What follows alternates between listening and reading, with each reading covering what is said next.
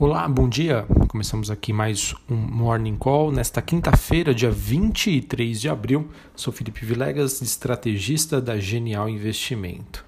Bom, hoje as bolsas externas e as moedas têm um desempenho misto, né? ou seja, algumas em alta, outras em baixa, porém o petróleo mantém é, um dia de reação, mas ainda segue em níveis muito baixos. Então, olhando para o desempenho é, dos ativos que a gente acompanha aqui, o S&P Futuro opera com uma leve alta, as bolsas na Europa sem uma direção definida.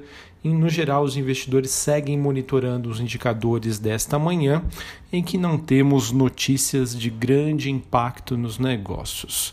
É, olhando aí para, digamos, aí os, os, fatos mais relevantes, nós tivemos Donald Trump assinando uma ordem de suspensão da imigração para coibir a competição por empregos nos Estados Unidos, que seguem se preparando para uma reabertura da sua economia. Isso porque as mortes por coronavírus em Nova York foram as mais baixas desde o início de abril enquanto o secretário do Tesouro é, americano disse que a maior parte da economia já é, será reiniciada até o final de agosto. Petróleo WTI tem o seu segundo dia de recuperação, porém ainda próximo dos 15 dólares o barril, com o mercado ainda receoso sobre os excessos de oferta e a demanda que persiste baixa. É, ontem a, a commodity teve uma reação após Donald Trump autorizar a Marinha dos Estados Unidos a destruir qualquer embarcação do Irã que assediar navios americanos. Os metais também têm um desempenho misto na Bolsa de Londres. Bom, pessoal, com esse noticiário relativamente mais tranquilo, sem novidades relevantes, seguindo a tendência dos últimos dias, acredito que o investidor brasileiro ele acabe focando mais no mercado interno. Por incrível que pareça, é, acredito que uh, os investidores aí devam, é, não digo apostar, talvez apostar seja uma palavra feia, mas ter um foco maior nos mercados de câmbio e juros, tá? que é o que tem mais chamado a atenção dos investidores. Tá? Isso porque o Banco Central deve se manter no radar após o mercado elevar as apostas em um corte da Selic, é, que pode chegar até 1,25% até o final do ano. E isso acontece depois de uma mudança no discurso do presidente do Banco Central, Roberto Campos Neto, ele que adotou um tom mais dovish, dovish eu quero dizer mais propenso a uma queda dos juros, e que isso também ajudou a impulsionar o dólar a um novo recorde ontem, batendo 5,46. Vejam pessoal que temos aqui, digamos, um, um novo Brasil, né? em que essa falta de atratividade é, em relação ao câmbio, que faz com que o investidor saia da renda fixa, né, tirando o dinheiro de Brasil e, e indo para outros países que ofereçam retornos maiores, acaba pressionando o dólar, ao mesmo tempo que o Banco Central brasileiro ele tem total autonomia para fazer isso, já que não temos um impacto na inflação, nem que isso gere um aumento do risco país. E essa mudança, né, ela acaba acontecendo porque a dívida pública, né, a dívida do governo, ela hoje em dólar é praticamente zero, não tem nada. Então isso gera uma maior flexibilidade né, para que o Banco Central adote uma, uma postura real de câmbio flutuante que realmente vai refletir as condições atuais é, de, de oferta e de, de demanda por dólares aqui no Brasil. Então é, é, bastante interessante observar esse novo momento. Antigamente, quando o dólar subia, necessariamente, não, não, na maioria das vezes, digo, a bolsa caía. Hoje nós não temos mais isso. Ontem nós vimos um dia de alta tanto para o dólar quanto para a bolsa brasileira. Interessante observar esse movimento.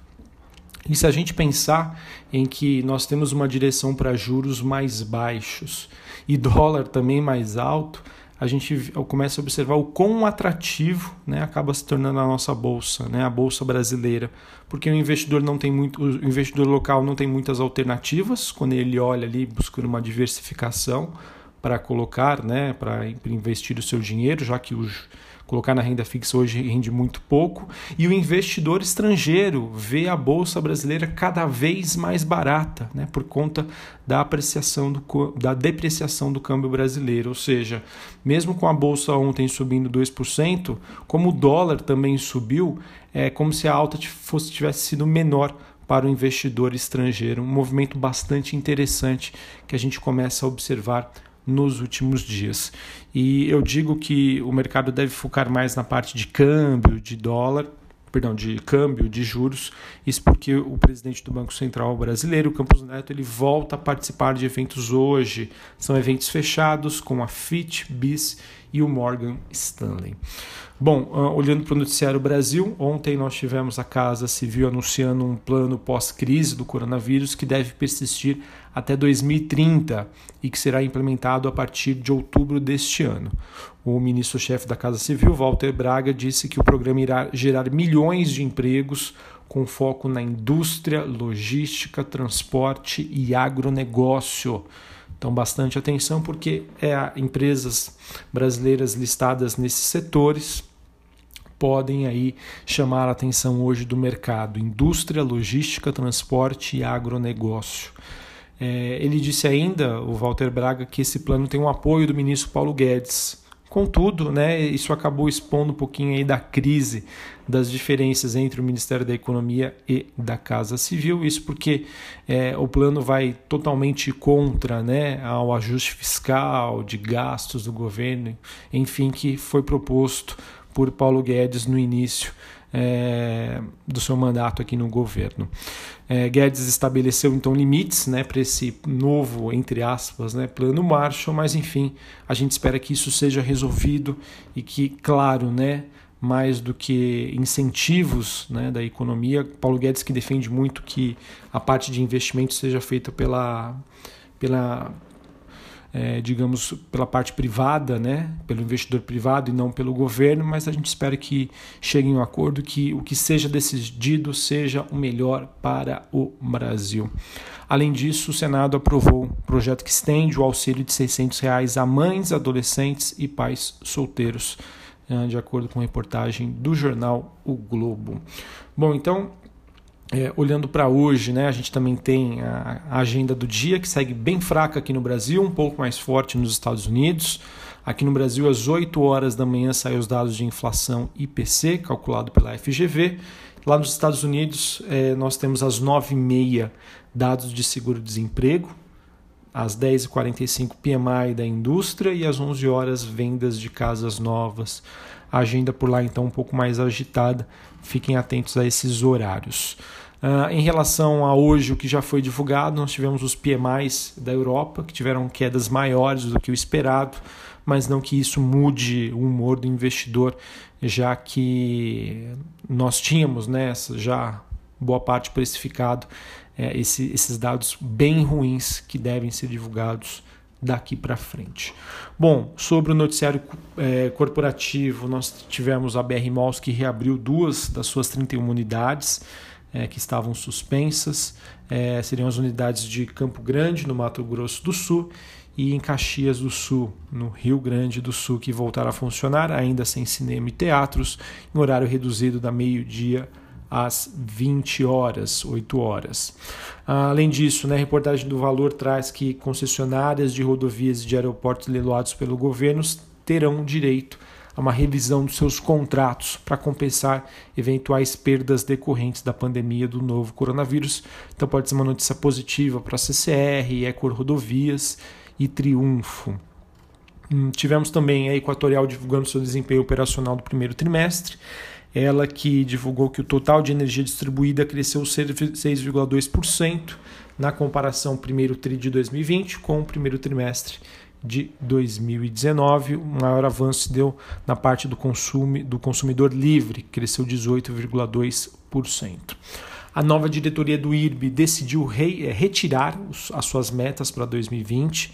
Essa decisão de retirada é, das projeções ela acaba decorrendo das condições atuais do mercado, todas as incertezas dos impactos decorrentes da Covid-19. É uma notícia que faz sentido, mas é, dado a toda essa crise de instabilidade envolvendo a imagem do IRB, acaba passando uma mensagem negativa.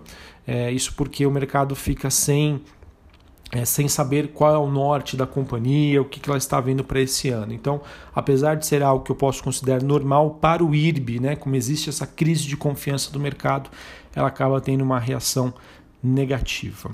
Bom, tivemos a Unidas Locamérica, ela que aprovou um quarto programa de recompra das suas ações, correspondente a 4% do total é, do capital social da companhia. Não é nenhuma novidade, isso já foi anunciado, nós tivemos agora apenas a aprovação em assembleia. Uh, bom, e acho que é isso em termos de notícias. Ah, e uma última, né, que a União Europeia suspendeu, é, acho que não suspendeu, né, mas prorrogou é, se eu não me engano, não sei se é setembro ou outubro, a análise da fusão entre a Embraer e a Boeing. Então, é uma notícia aí, a gente sabe que a Embraer não segue muito bem das pernas, né? Isso porque ela segue aí bastante influenciada por essa notícia. É, tá aqui, pessoal, me perdoem, eu peguei a notícia agora que saiu aqui no valor, até o mês de agosto. E isso é bastante decisivo. O investidor segue aguardando essa análise da União Europeia se realmente a gente vai ter a fusão Embraer e Boeing.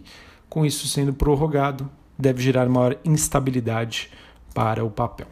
Bom, pessoal, acho que é isso então. Essas são as notícias para esta quinta-feira. Pensei que ia ser rapidinho, mas conseguimos falar bastante coisa aqui, dado que o noticiário realmente segue bem mais fraco, sem muitas novidades o mercado de olho aí bastante na parte de dólar, dólar e juros, já que o Brasil se encontra é, num novo momento. Um abraço, uma excelente quinta-feira e até a próxima. Valeu!